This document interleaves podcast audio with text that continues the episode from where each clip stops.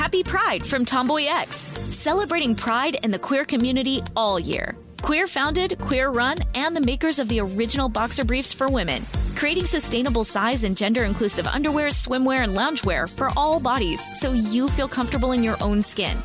Tomboy X just dropped their Pride 24 collection.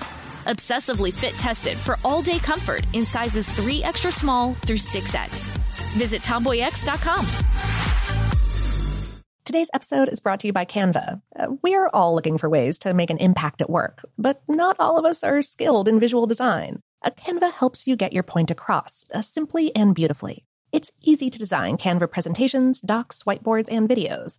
You start with a designer made template and customize it with your content. Uh, plus, add graphics, charts, and more from Canva's massive media library. Whatever department you work in, Canva is perfect for any task sales decks, hiring docs, marketing brainstorms, employee videos, you name it. Anyone at work can design with Canva. Start designing today at canva.com. Designed for work. This episode is brought to you by Technically Speaking, an Intel podcast. When you think about the future, what kind of technology do you envision? Whatever the future holds, artificial intelligence will undoubtedly be at the heart of it all. Join Graham Class as he hosts season two of Technically Speaking, an Intel podcast, and hears from the minds transforming healthcare, retail, entertainment, personal computing, and more with the help of AI. Tune in every other Tuesday and explore the latest technology that's changing our world today and creating a more accessible tomorrow. Listen to Technically Speaking, an Intel podcast on the iHeartRadio app, Apple Podcasts, or wherever you get your podcasts. Okay, picture this. It's Friday afternoon when a thought hits you. I can spend another weekend doing the same old whatever, or I can hop into my all new Hyundai Santa Fe and hit the road. With available HTRAC all-wheel drive and three-row seating, my whole family can head deep into the wild.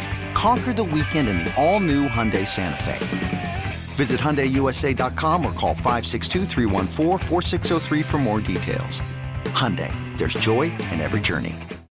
As important as choosing the right destination when traveling is choosing the right travel partner. Gene! Gene Fodor! Gene, was good! But be careful, because the worst trips result when two partners have two different agendas. The CIA really need your help, Gene. Freeze, Americano! oh Gene, run! Listen to Fodor's Guide to Espionage on the iHeartRadio app, Apple Podcasts, or wherever you get your podcasts. Welcome to Brainstuff, a production of iHeartRadio. Hey, Brainstuff, Lauren Vogelbaum here.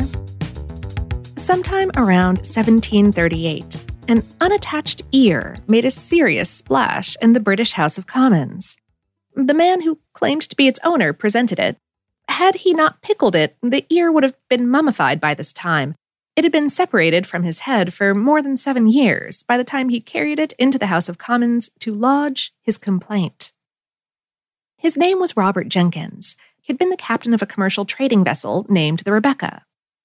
On April 9th of 1731, the Spanish Coast Guard from Havana, Cuba boarded the vessel.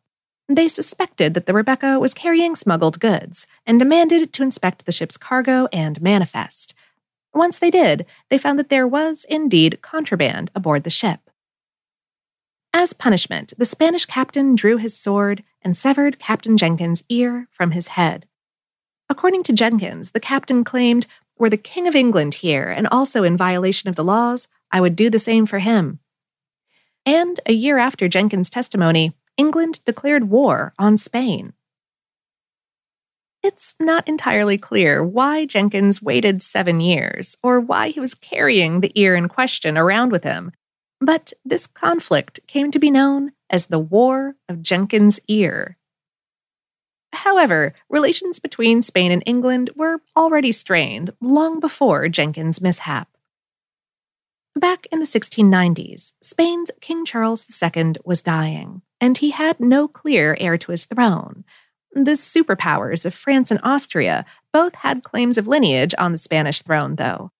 Dynastic families often married into one another, so that a royal born in one country could very well end up ruling a foreign nation. This was the circumstance at the end of Charles II's reign. Even though he was still alive, France and Spain didn't waste any time. The nations set about plotting to get a family member who was sympathetic to both nations onto the Spanish throne. The Emperor of Austria and the King of France also divvied up the Spanish territory of Italy between them.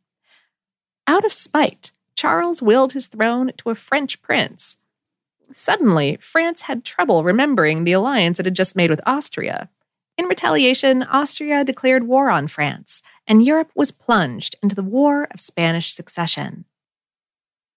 The alliances that developed are important because the combatants of the War of Jenkins' Ear, Spain and England, came to disdain each other during the War of Spanish Succession, even though both were only proxy players.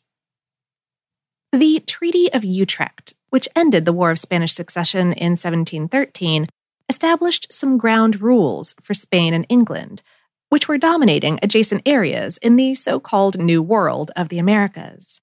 Uh, primarily, the treaty set guidelines over trade, allowing the English to operate commercial routes into the Spanish American territories.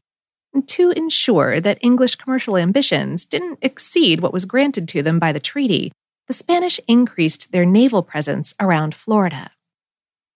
But smuggling was rampant among all nations operating in the Americas at the time, and the Spanish regularly intercepted English vessels, harassed their crews, and confiscated cargo, regardless of whether the ships were functioning legally. It was on one of those stops that Robert Jenkins had his unfortunate encounter with the Spanish captain's sword. When Jenkins lodged his complaint against the Spanish to Parliament, his firebrand call to arms was justification enough for England to declare war on Spain in the Americas. In addition to the harassment England endured from the Spanish on the high seas, there had been an ongoing dispute over the border between the Spanish colony of Florida and the English colony of Georgia. The ear was simply the last straw. The War of Jenkins' Ear lasted three years, from 1739 to 1741, but it didn't amount to much. Most of the war was composed of British naval retaliation against continued Spanish attacks on its ships. The battles on the ground took place largely in Florida and Georgia. But the war did rally other peoples as well. The French Spanish alliance was still strong, and France had a presence to the west of Georgia, what would later be included in the Louisiana Purchase. But the French were kept from entering the war in earnest by the Creek, Cherokee, and Chickasaw tribes, all of whom allied with the English and formed a barrier between the French colonies to the west and the Spanish and British colonies to the east. On the ground, the founder of the Georgia colony, James Oglethorpe, led an invasion of Florida, attacking St. Augustine, but he eventually retreated. The Spanish retaliated off the Georgia coast, attacking a fort there. The governor of St. Augustine led an attack on Fort Frederica in July of 1742, two years after Oglethorpe attacked. This, the Battle of Bloody Marsh, ended in Oglethorpe's defeat of the Spanish. If you're beginning to notice a tit for tat pattern that produced few results for either side, then you've got a grasp on the War of Jenkins' Ear. In fact, history doesn't name a clear victor in the war. It was simply absorbed into the larger King George's War, which broke out in 1740.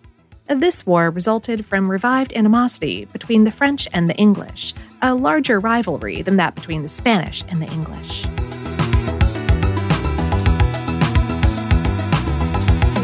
Today's episode is based on the article Why Did England and Spain Fight Over an Ear on HowStuffWorks.com, written by Josh Clark. Brainstuff is production of iHeartRadio in partnership with HowStuffWorks.com and is produced by Tyler Klang. For more podcasts from iHeartRadio, visit the iHeartRadio app, Apple Podcasts, or wherever you listen to your favorite shows.